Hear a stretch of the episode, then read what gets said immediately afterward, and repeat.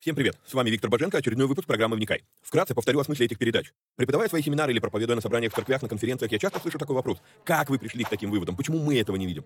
Я заметил, что у людей в голове часто лишь набор вырванных из контекста строчек из Библии. Нет какой-либо системы, нет всей картины Писания в деталях. Многие слепо доверяют догмам, не проверяя, есть ли у них библейское основание. У меня же стремление сложить единую картину всех этих пазлов и увидеть, что же Писание действительно говорит, а чего не говорит. Багаж размышлений стих за стихом почти по всему Писанию я и выкладываю в этих видео. Важное предостережение. Не стоит воспринимать эти передачи как конечное учение. Цель этих эфиров лишь только показать, как можно разбирать Писание, ознакомиться с известными мне версиями, выдвинуть свои. При этом предупреждаю, что эти передачи могут быть опасны, так как могут выдвигаться еще сырые, невыверенные идеи. Я дерзаю их озвучивать, потому что хочу, чтобы мы все восстановили навык размышлять, а не тупо верить всему, что мы смогли нагуглить, прочитать, слепо доверять чьим-то мыслям. При этом, пожалуйста, не надо, посмотрев несколько выпусков, кидаться и исправлять своих знакомых служителей. Эти передачи для более корректного личного понимания текстов Библии, а не для бунтов в собраниях. Писание действует через внутреннее преобразование, а не через громкие внешние события. В этих эфирах за беспрекословный авторитет принимаются только 66 книг канона Священного Писания. Второканон, Талмуд и прочие апокрифы мы можем рассматривать и часто рассматриваем. Но для меня они лишь мнения, которые имеют право на существование, но не являются глазом с небес. И да, я отдаю себе отчет, что и сами эти передачи тоже по своей сути апокрифичны. Теперь немного технической информации. К сожалению, времена, когда можно было рассчитывать только на Facebook и YouTube, ушли в небытие. Какие-то соцсети запрещают власти, какие-то соцсети сами запрещают нас. YouTube на Западе уже приобрел репутацию видеогулага за навязывание своей повестки и подавление несогласных. И кто знает, что и кто еще надумает запретить нам или запретить нас. Видеогулаг уже дважды уничтожал наши каналы. Поэтому мы ведем много разных средств коммуникации с вами. Если вдруг что случится с нашими социальными сетями, помните, что есть сайт успехвбоги.рф, где можно подписаться на рассылку и всегда быть в курсе новостей. На данный момент мы используем четыре платформы для видеоматериалов. Odyssey, Rutube, Zen и Rumble. Ну и пока еще используем видео ГУЛАГ. Ссылки на все эти каналы стараемся добавлять под каждое видео. Кстати, может кто не знает, но на видеоплощадках можно ускорить воспроизведение. Мне кажется, что я говорю довольно медленно, поэтому в записи можно смело вставить скорость в полтора раза быстрее. Помогайте нам находить отрывки, достойные того, чтобы выложить их в виде сторис, рилс, шортс, клипов. Если увидели хороший лаконичный отрывок, пишите в канале на телеге. Название видео, где увидели этот сегмент и какая минута. Эти передачи можно также слушать в виде аудиоподкастов. Подписаться на подкасты можно через успехвбоги.рф наклонная черта подкасты. Говорят, хорош тот учитель, после учения которого вопросов стало только больше. Вот я и стараюсь быть хорошим. Если после просмотра передач у вас возник вопрос, вы можете его задать в специальной группе на Telegram. Попасть в нее тоже можно через канал в Телеге. Кстати, все новости служения помимо сайта тоже публикуются в этом канале. Есть просьба. Социальные сети считают крутыми и начинают продвигать те ролики, которые досмотрели до конца, которые лайкают, комментят и которыми делятся с друзьями. В какой-то мере можно даже сказать, что когда мы делаем эти простые действия с христианскими видеоматериалами, мы помогаем распространению Слова Божьего. Алгоритмы соцсетей начинают рекламировать эти материалы, если видят, что вокруг них много активности. Поэтому, если у вас не убудет, прямо сейчас ставьте пальцы, подписывайтесь на канал, жмите колокольчик, комментируйте, обязательно делитесь ссылкой с друзьями и все такое. Поехали!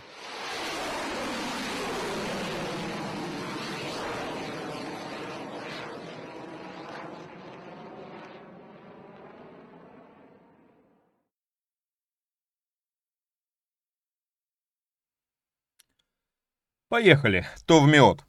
Привет всем отважным вникателям и вникая зависимым. Сразу напоминаю, что если вам нравится то, что мы делаем, и у вас есть такая возможность, то нужно поддержать эти эфиры материально. Сделать это можно переводом по номеру плюс 7 999 832 0283. Огромное спасибо всем тем, кто нас поддерживает. Благодаря, собственно, вам эти эфиры и продолжают выходить. Если вы находитесь за пределами Российской Федерации и у вас не работают переводы по номеру телефона, то проходите вот в этот вот телеграм-канал по QR-коду, находите меня в личку. Я э, пришлю вам инструкцию, будем разбираться, как это делать через телегу или какими-то другими а, вариантами. А, помимо этого, а, напоминаю, что у нас работает платный канал Боженко Премиум, в котором мы возобновили переводы епископа ТД. А, переводы выкладываем раз в две недели, а, но полную версию проповеди. Помимо этого, в этой же группе вы получаете приоритетные ответы на вопросы, если мне есть что на ваш вопрос ответить. Вот, стараюсь отвечать без очереди и, ну, как бы, как можно раньше и как можно объемнее, как можно полнее. А, в этой группе есть две недели пробного периода, можно туда зайти, попробовать, посмотреть, нравится, остаетесь, не нравится, а, уходите.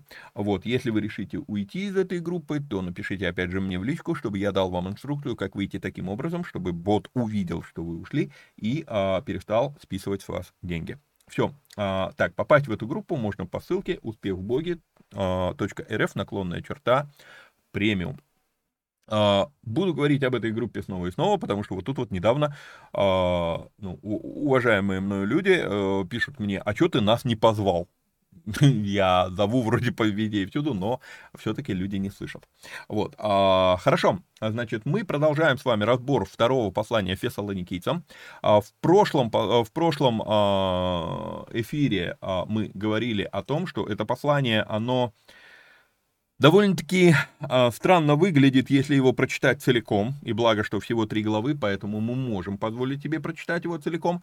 Вот, э, оно очень похоже на некоторое такое э, лоскутное одеяло, да, то есть оно как-то пора, так, не, не, ну, что-то какая-то солянка, что-то понамешанное, несколько тем, или все-таки мы неправильно поняли зачем оно написано. И вот я делаю вывод, что, скорее всего, мы неправильно поняли, а, с какой целью это послание Павел пишет. И вот мы пытаемся найти эту тему. Итак, а, разбирали, а, Писание я вам даю. Значит, разбирали а, в прошлом эфире 11-12 стихи 1 главы. «Для сего и молимся всегда за вас, чтобы Бог, Бог наш соделал вас достойными звания и совершил всякое благоволение, благости и дело сил, веры в силе, да, да прославится имя Господа нашего Иисуса Христа в вас, и вы в нем, по благодати Бога нашего и Господа Иисуса Христа. Молим вас, братья, о пришествии Господа нашего Иисуса Христа и нашем собрании к Нему. А, и вот тут вот интонация очень, опять же, вот из-за того, что на стихи разбита, но там запятая стоит, и она верная здесь, ну, все правильно, так и должно быть по смыслу, когда смотрим оригинал, перечитаю этот стих заново. «Молим вас, братья, о пришествии Господа нашего Иисуса Христа и нашем собрании к Нему не спешить, колебаться умом и смущаться ни от духа, ни от слова, ни от послания, как бы нами посланного, будто уже наступает день, день Христов». То есть до этого до этого, а, он, он молился Богу, да, мы молимся всегда за вас, то есть здесь он молится Богу. Но теперь он говорит, я молим вас, братья, то есть теперь он молит людей. И да, а, допустим, опять же, в критическом переводе здесь будет написано «мы просим вас, братья», однако вот это слово «эпотао», эпота, «эпотао» все-таки а, ближе по смыслу не просим, а умоляем, да, а, и реально просить, умолять, молить, это все-таки родственные понятия. Вот. Однако просить можно по-разному. И в семинаре молитвы по-библейски я разбираю, что есть молитва Палаль и есть молитва Атар. Два разных э, подхода к молитве э, в Ветхом Завете. И если взять вот эти два понятия Палаль и э, Атар, то мы видим, что Павел в основном делает Палаль, а не Атар. Вот, а, ну, тем, кто был на семинаре, вы поймете а, эту мысль. Вот, а, может быть, он и делал атар, но это, ну, мы практически почти об этом не слышим. Вот. Еще момент, что здесь стоит обратить внимание на слово о нашем собрании к нему. Это будет слово, как ни странно, в оригинале, это будет слово эписинагогос. А, и а, я думаю, что вы услышали слово, которое я в этом тексте слышу, да, синагогос, эписинагогос. То есть это а, очень любопытно, что он здесь не использует слово «экклесия», он здесь использует слово «эписинагогос». То есть и, и то, и другое, синагога и, и, и экклесия, это родственные понятия по своей сути, но по смыслу это разные понятия. И вот тут вот мы с вами видим, он не использует слово Экклесия. Вот, а, очень, ну, просто подмечаю вам эту вещь. А, так вот, он говорит, молим вас, братья, о пришествии Господа нашего Иисуса Христа и нашем собрании к Нему не спешить колебаться умом и а, смущаться ни от духа, ни от слова, ни от послания, как бы, как бы нами посланного, будто уже наступает День Христов. Вы обратили внимание? Подчеркну, Павел призывает не верить, если мы услышим, что вот-вот уже день Господень. Очень любопытно. Сегодня э, как раз наоборот. Очень часто мы хотим верить в это, да? А Павел говорит, не спешите ехать крышей. ну, колебаться умом, а современным языком, ну, не спешите ехать крышей по этому поводу. Есть мнение, что причиной поспешного написания второго письма Павлом становится то, что в Фессалонику принесли ложное послание, которое было якобы от Павла, а в котором говорилось, что второе пришествие уже состоялось, и что они, если они уже не восхищены, значит, они оказались недостойными. И это привело к сильному беспокойству прихожан в Фессалониках. С одной стороны, если это мнение верно, я не отвергаю его, я не согласен с ним, но оно имеет право на жизнь. Так вот, если это мнение верно, то вроде как бы это и объясняет, почему Павел пишет два письма практически подряд. Но вот в чем проблема. Мы нигде больше не видим, чтобы это послание всплывало. Ни в одном другом случае, а только в Фессалонике. А, когда задаются этим вопросом, то тут некоторые комментаторы корректируют свою позицию, и они говорят, ну, это не принесли послание в Фессалонику, а это псевдопослание написали лжеучители в самой Фессалонике, а, они написали письмо, что восхищение уже произошло, второе пришествие уже состоялось, но чтобы этому а, слову а, было, ну, придать вес, подписали, что это письмо якобы от Павла. И тогда получается, что Павел пишет вот это второе письмо как прививку против их лжеписьма. Но это все будет актуально, если считать, что Павел пишет это послание о восхищении церкви. А что, если нет?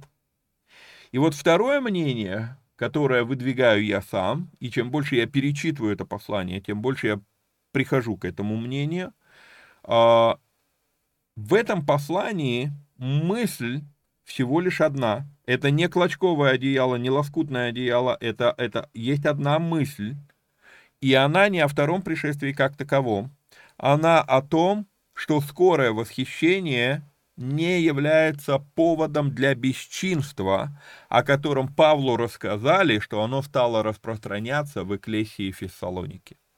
Что, если это так? Давайте смотреть.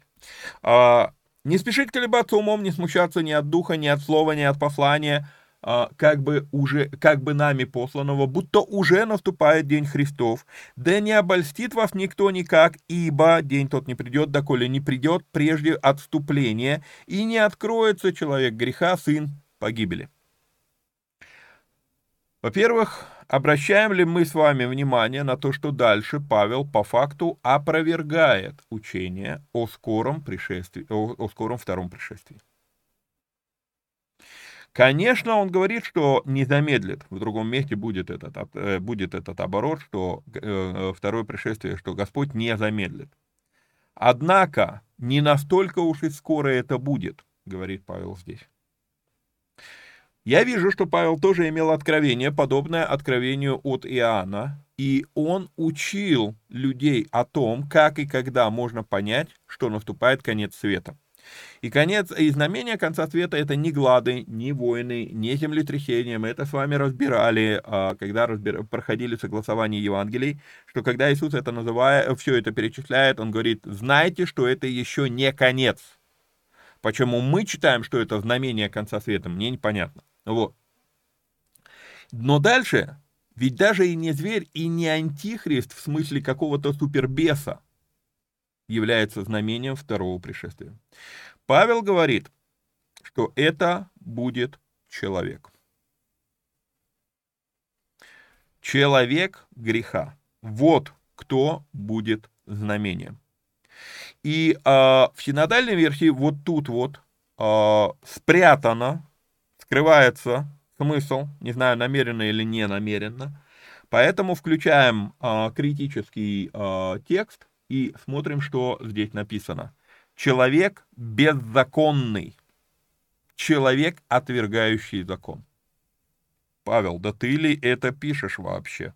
Кстати говоря, в прошлой главе при разборе первой главы э, забыл об этом сказать, есть э, некоторые исследователи, которые вообще сомневаются, что второе фессалоникийцам написано Павлом, потому что в нескольких аспектах, и вот это вот один из аспектов, то, что Павел здесь будет говорить про беззаконника, аномос, это, ну реально, оно противоречит тому, что Павел говорит в других посланиях. Но все-таки это послание Павла. Ну, любопытно. Итак, что Павел говорит про знамение второго пришествия? Знамением второго пришествия будет человек. Человек греха или человек беззаконник, человек, отвергающий закон. Похоже, мы сильно неправильно поняли Павла. Или про Павла. И то, что это будет человек, я рекомендую нам э, держать в памяти хотя бы до конца главы, а лучше до конца всего этого послания. Идем с вами дальше. Что же это за сын погибели, человек беззаконный? Противящийся и превозносящийся выше всего, называемого Богом или святынею, так что в храме Божьем сядет он, как Бог, выдавая себя за Бога. Если у нас стандартное мышление, вот это слово антихрист, а, это какой-то супербес, то смысл здесь один. Но если мы говорим с вами, помним, что речь идет про человека греха, человека, отвергающего закон, то не про людей ли в церкви здесь Павел пишет? Про тех людей, которые в церкви говорят, нам закон не писан. И дальше Павел говорит, что он предупреждал фессалоникийцев, что такое будет. И дальше он говорит, а вообще тайна беззакония, да, пятый стих, не помните ли, что я говорил вам это? И потом седьмой стих, ибо тайна беззакония уже в действии. То есть он, он говорит, ребят, я вам, я вам это, пре, ну, как бы, я вас предупреждал, что так будет. А, и что происходит? Вот давайте просто с сегодняшней колокольни посмотрим на историю церкви. Долгое время церковь была оплотом порядочности и морали. И мы с вами увидим дальше, потому что Дух Божий удерживает этого беззаконника, удерживал. Что происходит сегодня с церковью? Сегодня в церкви популярно отрицание норм поведения, отрицание этичности отношений и так далее. И в третьей главе, случайно ли, что Павел говорит про бесчинствующих, людей, которые отрицают этичность отношений и нормы поведения. Хм. Здесь он показывает, что как-то слишком рано они появились, еще не время. Он говорит, не помните ли, что я, еще находясь у вас, говорил вам это, и ныне вы знаете, что не допускает открыться ему в свое время. Или вот в, в, здесь, здесь в критическом тексте вообще шикарно переведено, в подходящее для него время. Ибо тайна беззакония уже в действии, только не совершится до тех пор, пока не будет взят от среды, удерживающей теперь. А, особенно если, давайте я прочитаю это в критическом переводе, и вы знаете, что теперь препятствует ему явиться в подходящее для него время. Таинство беззакония уже начало действовать. Но пока есть тот, кто препятствует ему, а когда он отойдет с его пути, то откроется этот беззаконник. Ну и восьмой стих будем отдельно чуть дальше разбирать. А, я здесь вижу прям яркое-яркое повторение истории с ангелом Господним, который мешал, мешал Валааму, стоя у него на пути. Помните историю из Ветхого Завета? Из пяти книжья. Здесь я вижу описано то же самое. Сам Господь стоит на пути явления этого самозванца, который объявит в итоге себя Богом. Но отдельно стоит обратить наше внимание на то, что кто-то там рассказывает о какой-то многовековой битве на небесах. Что здесь сказано в восьмом стихе? В восьмом стихе здесь сказано, что Господь убьет его, всего лишь дунув на него. Просто и его нет. И никакой тысячелетней войны не существует. Но стоит обратить внимание, что Бог, Дух Божий, то время, когда Павел это пишет, не дает этому человеку открыться в свое время, или, еще раз обращу наше внимание, как это переведено в критическом переводе, в, крит, э, в критическом тексте, а, в подходящее для него время. То есть он откроется, но время для него уже будет неподходящее. Заметьте, вот прям нравится мне этот оборот, подходящее для него э, время. Ибо таинство беззакония уже начало действовать, но пока есть тот, кто препятствует ему, а когда он сойдет от, э, с его пути, то откроется этот беззаконник, и Господь Иисус поразит его духом уст своих, уничтожит, явившись в своем пришествии. А приход того беззаконника будет действием сатаны со всей его силой, со знамениями, ложными чудесами и так далее, и так далее. Итак, беззаконник, человек, будет действовать по действию сатаны. Еще раз. Беззаконник это не сатан, это человек. Но наускивает его сатан. Окей? И Павел здесь не использует термин грешник.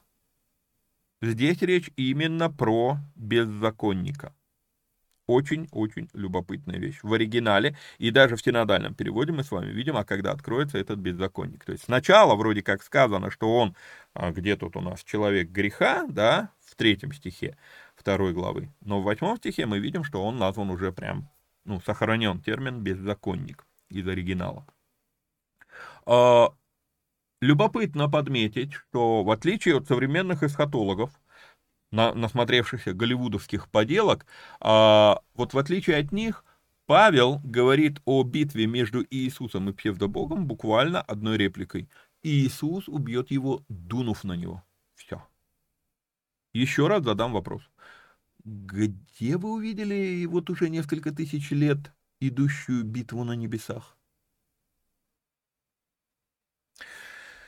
И тогда откроется беззаконник, которого Господь Иисус убьет духом уст своих и истребит явлением пришествия своего, того, которого пришествие по действию сатаны будет со, вся, со всякою силою и знамениями и чудесами ложными, и со всяким неправедным обольщением погибающих за то, что не приняли любви истины для своего спасения.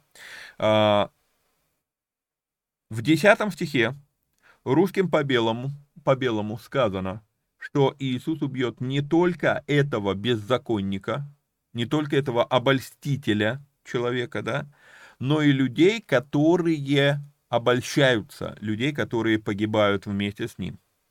Убьет за то, что они не приняли любви истины к их спасению.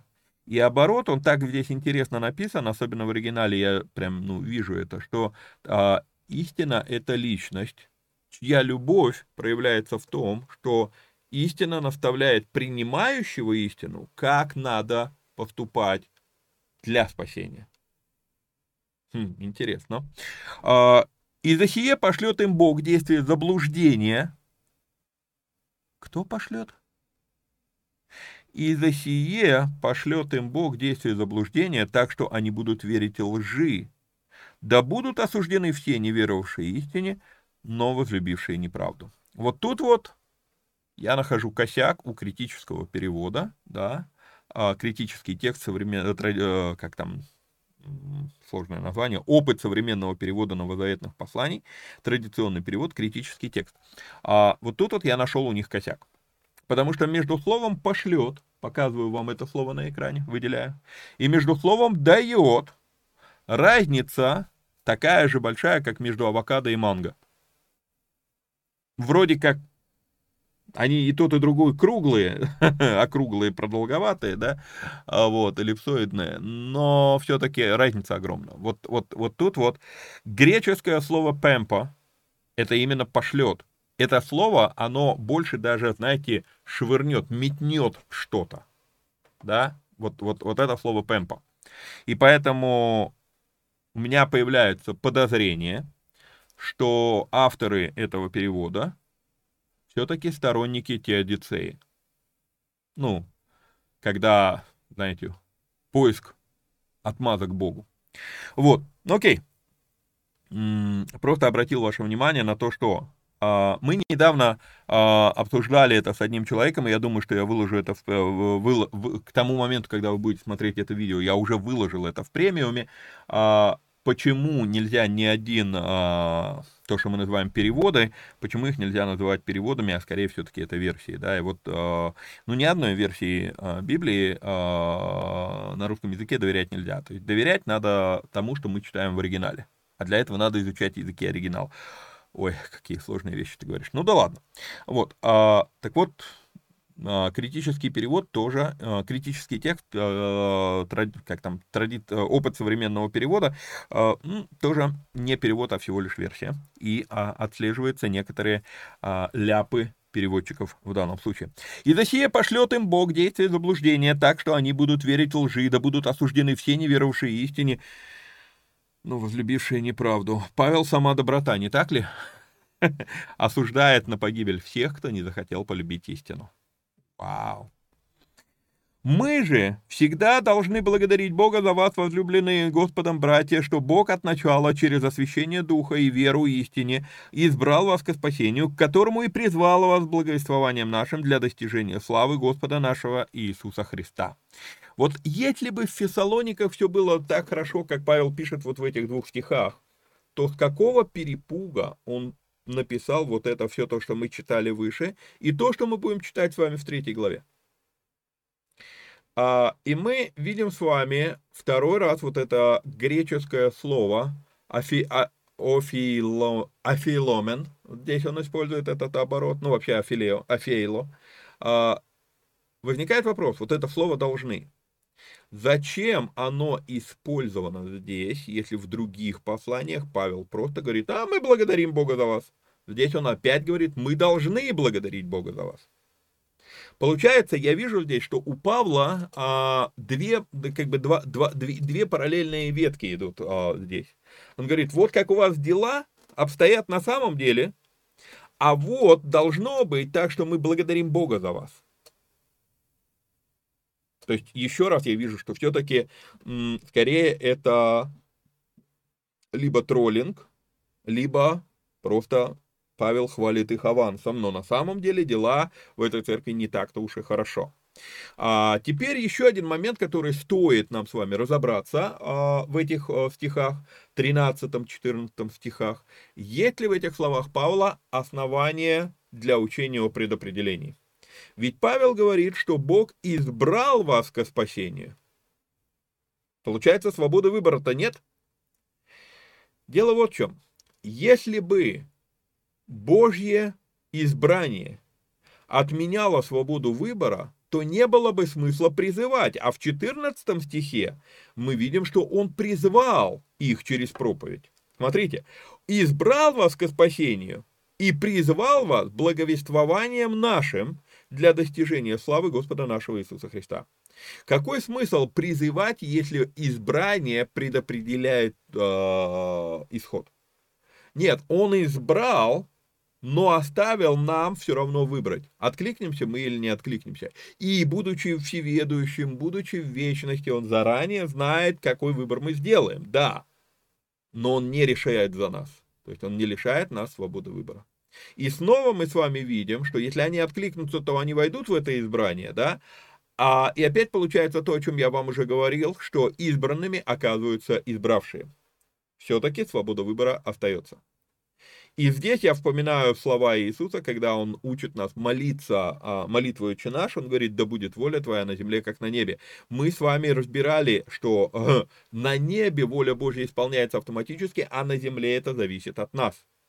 И поэтому Иисус учит нас а, такие слова говорить в молитве. А, все больше и больше я задумываюсь над тем, что идеальный Божий план совершается в духовном мире. А мы здесь на земле либо просим, чтобы и на земле было так же, как на небе произошло, да, либо не просим. И если получается, вот а, образно сейчас буду говорить, если узор нашей жизни на земле уж прям совсем-совсем не совпадает с узором жизни, как это было на небе, да, в духовном мире, то получается в какой-то мере пролет. Знаете, это как, а, как будто бы на небесах а, идеальная Божья воля, Божье, Божье видение, Божий план на нашу жизнь. Вот он на, земле, на небесах исполняется, и это получается исполнившаяся на небесах воля Божья обо мне, она является как будто бы скважиной, замочная скважина. А то, как я здесь живу на, не, на земле, э, это формирует некоторый ключ. Моя жизнь на земле формирует ключ. И вот если ключ в скважину на небесах не подходит,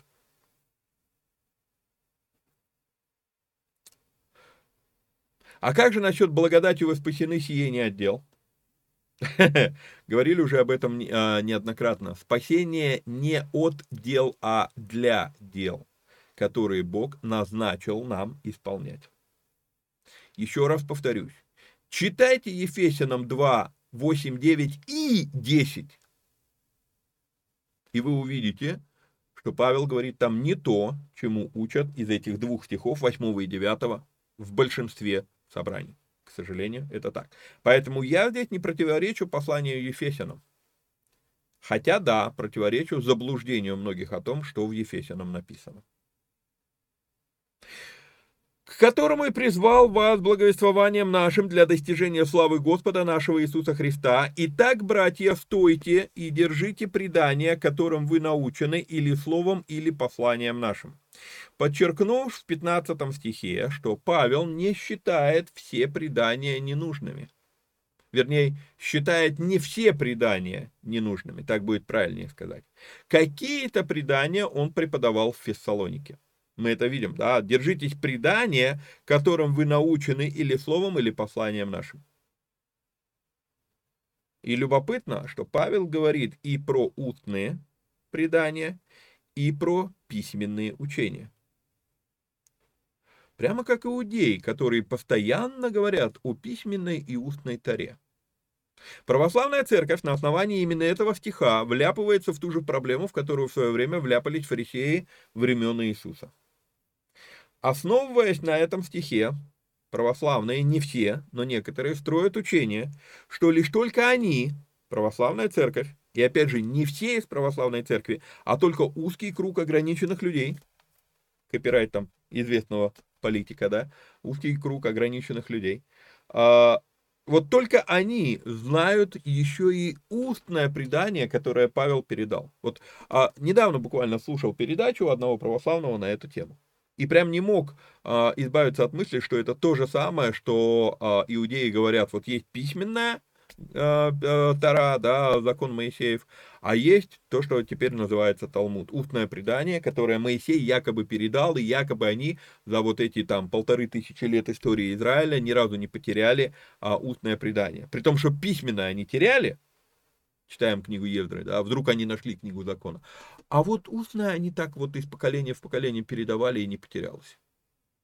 Мифология прям конкретная, да, фантастика. Вот, вот то же самое а, наблюдается, когда православные начинают говорить о том, что вот, вот Павел некие предания, он передал, и они передаются из уст в уста. Именно поэтому нам можно Библию не читать, мы знаем то, что Павел говорил на самом деле.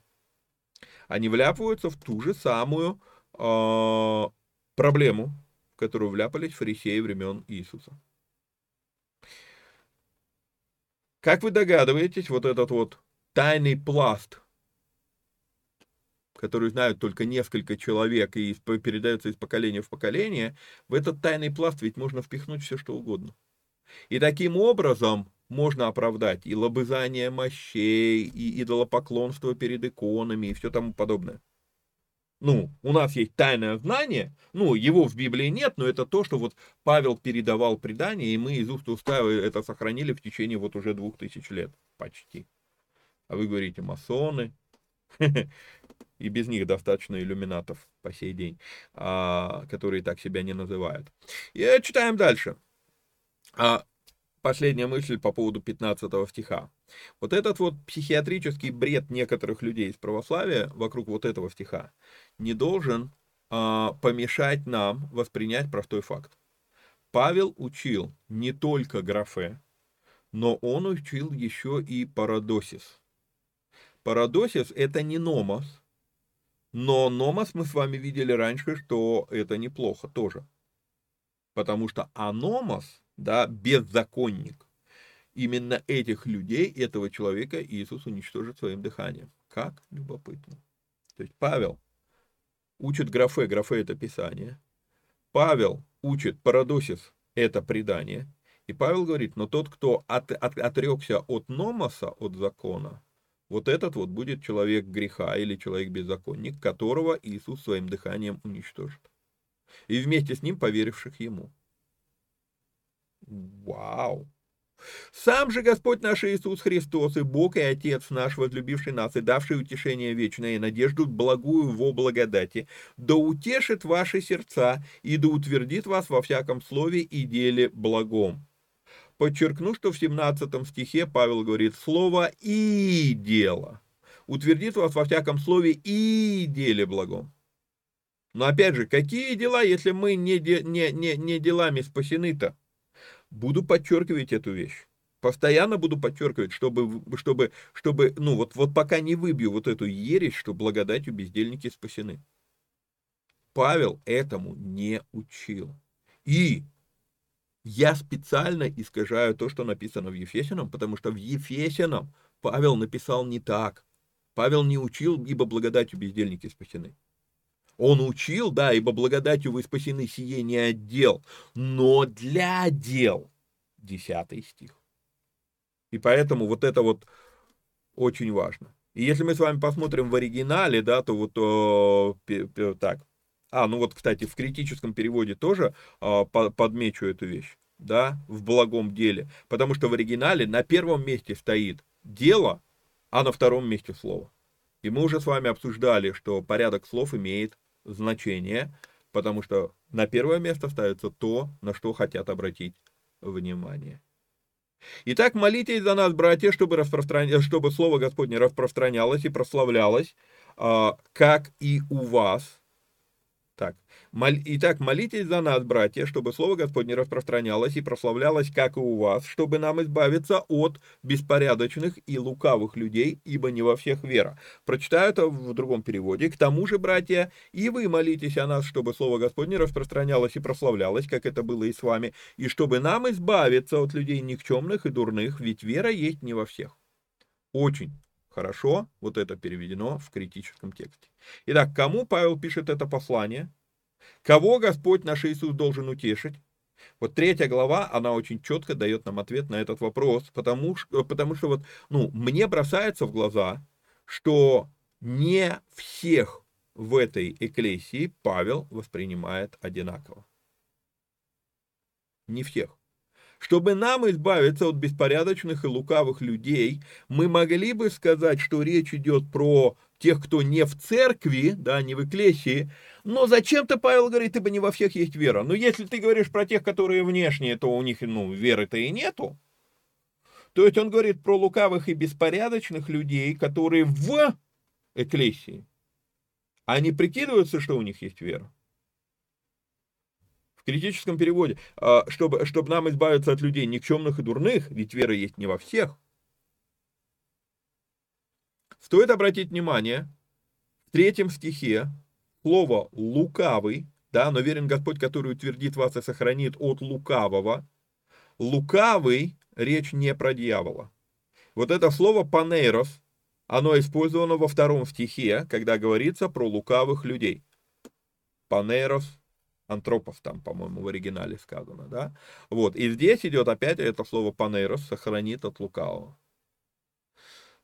Опять же, видим с вами некоторую проблему критического перевода в данном случае. Обращу внимание, да, что здесь переведено людей дурных, да, и потом это же слово панерос переведено вдруг защитит нас от зла.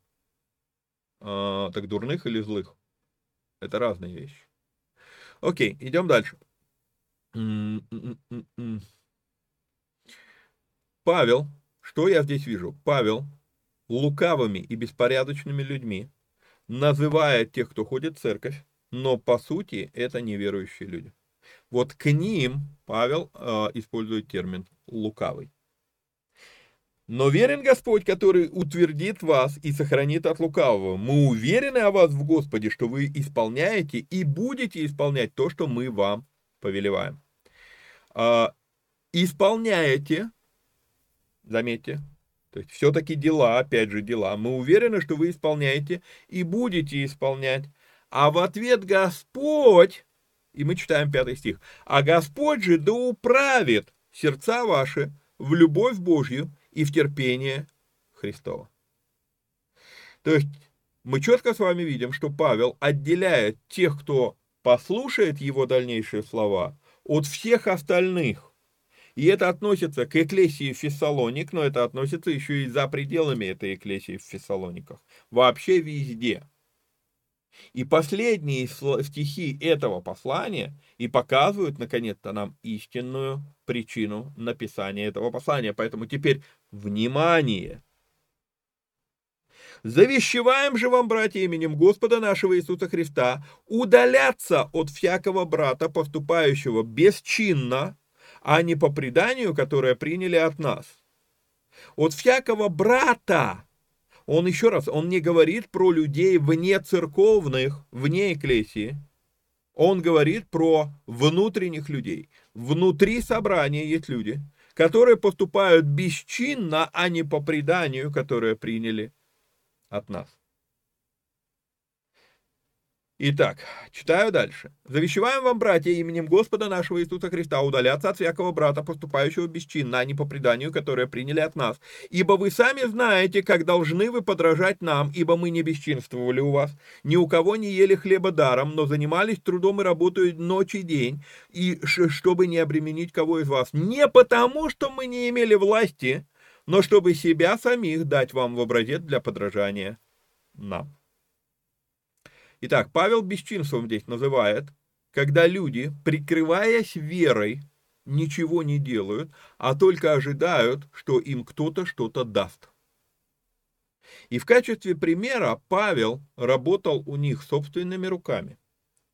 И снова вспоминаем знаменитые слова греческого поэта «Критяне утробы ленивые и так далее, и так далее. Это касается не только Крита. Это вообще была греческая философия, греческое мировоззрение. Мы это с вами разбирали а, уже по поводу того, что, э, что, они, что греки думали, что греческая культура, философия думала о работе руками.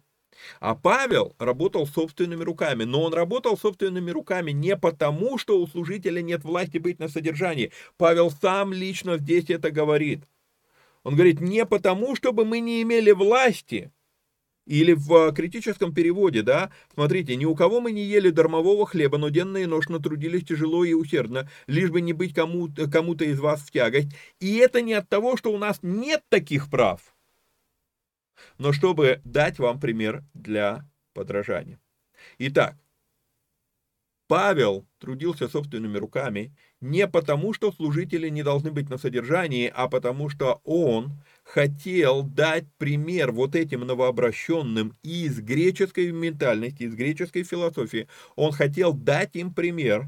Им надо было показать пример того, что работа – это и есть священодейство.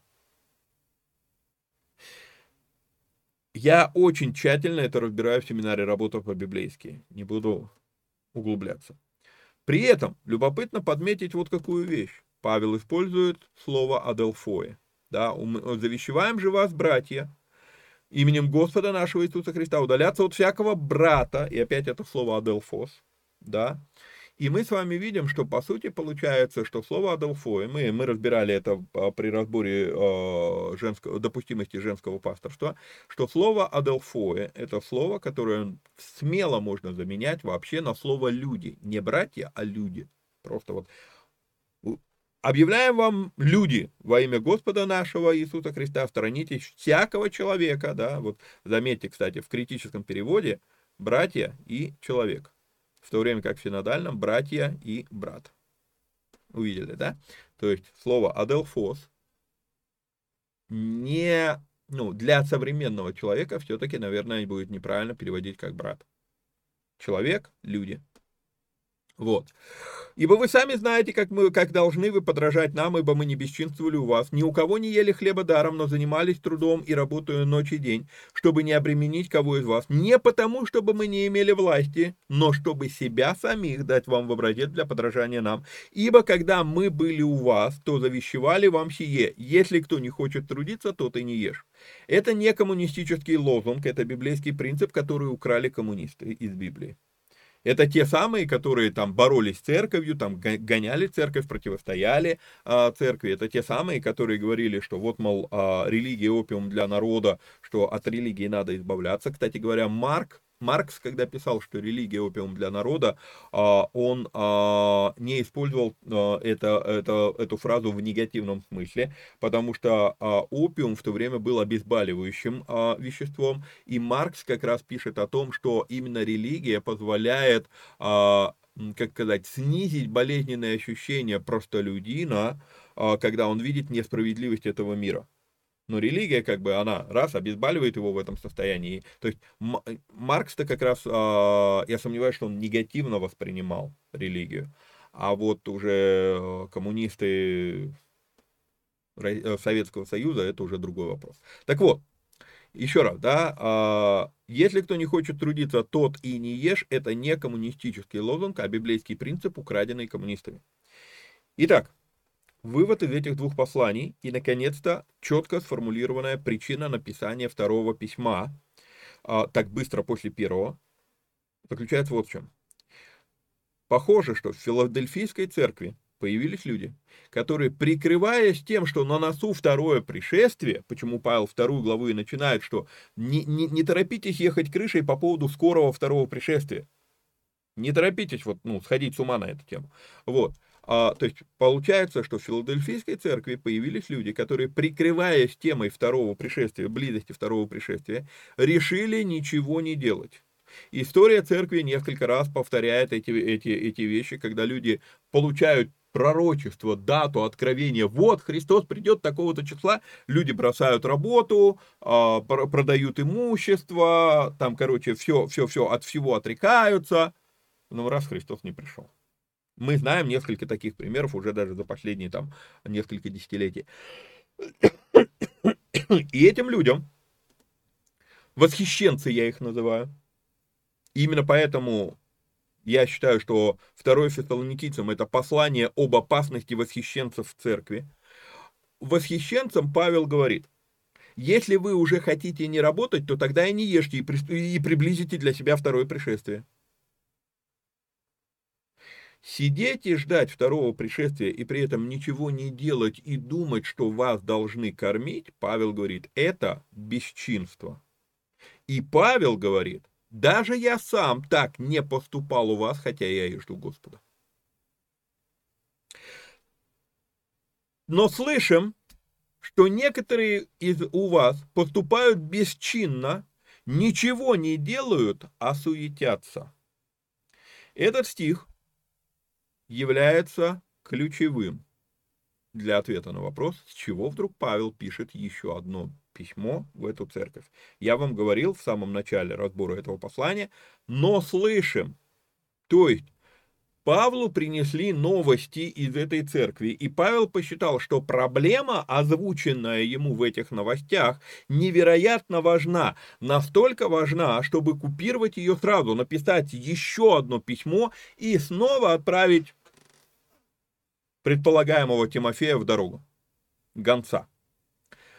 Теперь, слово, которое здесь переведено «бесчинство», покажу вам это слово в оригинале, это слово «атактос», и это слово, э, так, вот оно, «атактос», э, это слово уж как-то слишком похоже на наше слово «тактично». Ну, потому что оно пришло из греческого языка в русский язык, слово такти, тактичность, да. А буква А в начале слова обозначает в греческом языке отрицание. То есть тактос это тактично, а тактос это бестактно. Да, вот в современном языке, наверное, мы бы а, использовали слово бестактно. Но а, мне больше нравится все-таки вот это слово бесчинство. Оно как-то посерьезнее звучит а, в современной культуре. Таковых увещеваем и убеждаем Господом нашим Иисусом Христом, чтобы они, работая в безмолвии, ели свой хлеб. Сколько, сколько бы ты ни был восхищенцем, заткнись и работай. Перевод на русский язык этого стиха. Чтобы они, работая в безмолвии, хватит разглагольствовать о том, что а вот второе пришествие, второе пришествие, второе пришествие, второе пришествие. Заткнись и работай. В безмолвии, чтобы они, работая в безмолвии, ели свой хлеб.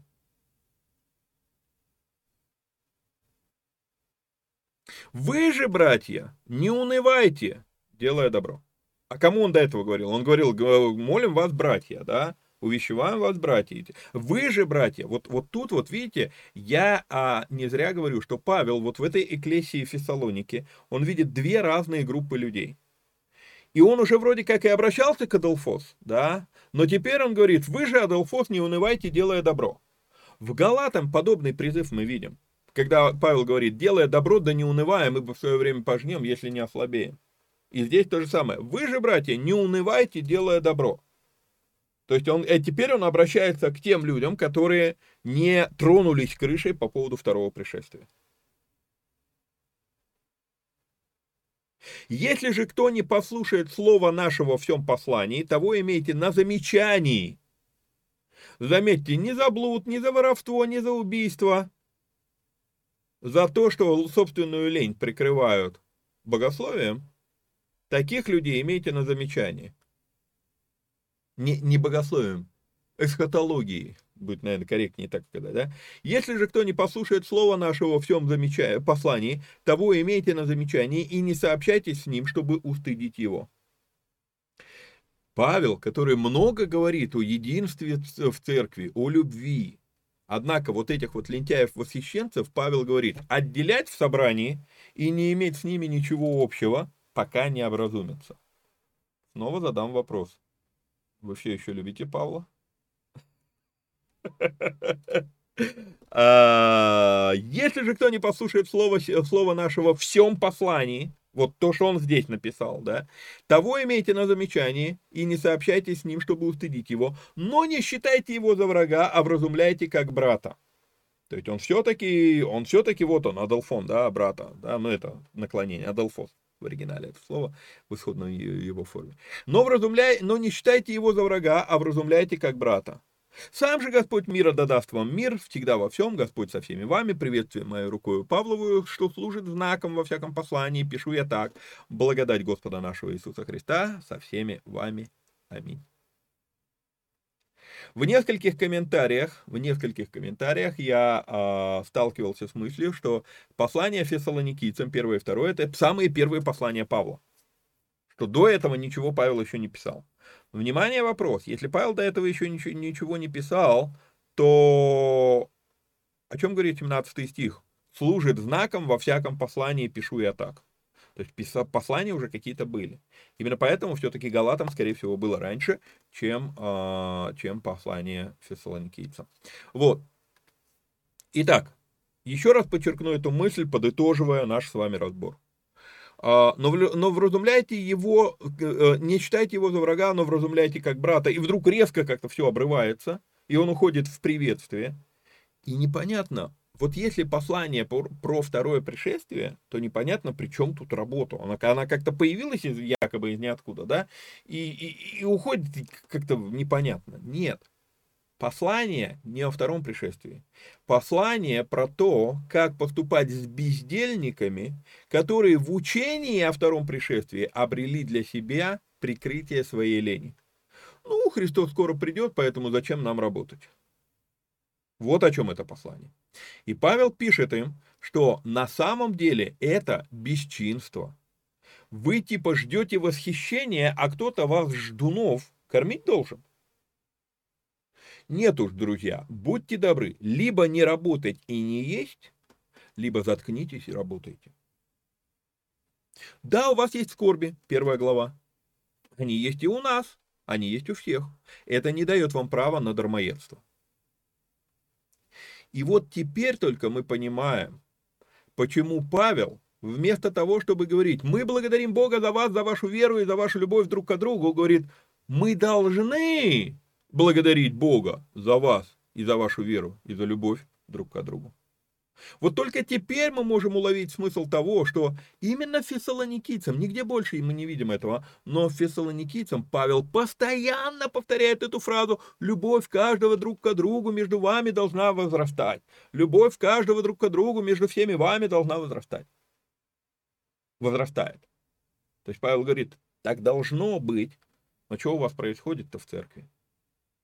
Итак, это послание, оно не об эфемерных облаках восхищения, это послание сугубо прагматично, это послание о том, что дела до восхищения влияют на качество дальнейшей жизни восхищенного.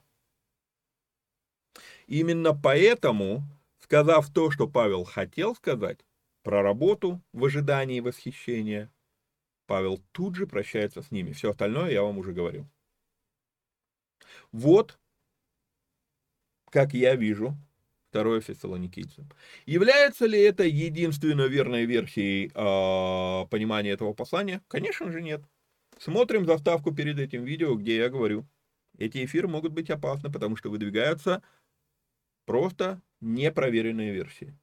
Я думаю, что у меня есть основания воспринимать и послание именно в этом ключе. Вы имеете право воспринимать это послание, как вы хотите. Всего вам доброго. Как обычно говорю, что надо подписаться, лайкнуть, прокомментировать, поделиться ссылкой. Ну и если есть такая возможность, то поддержать эти эфиры материально. До следующей встречи. Вникайте самостоятельно. Всех вам благ и благословений. Пока-пока.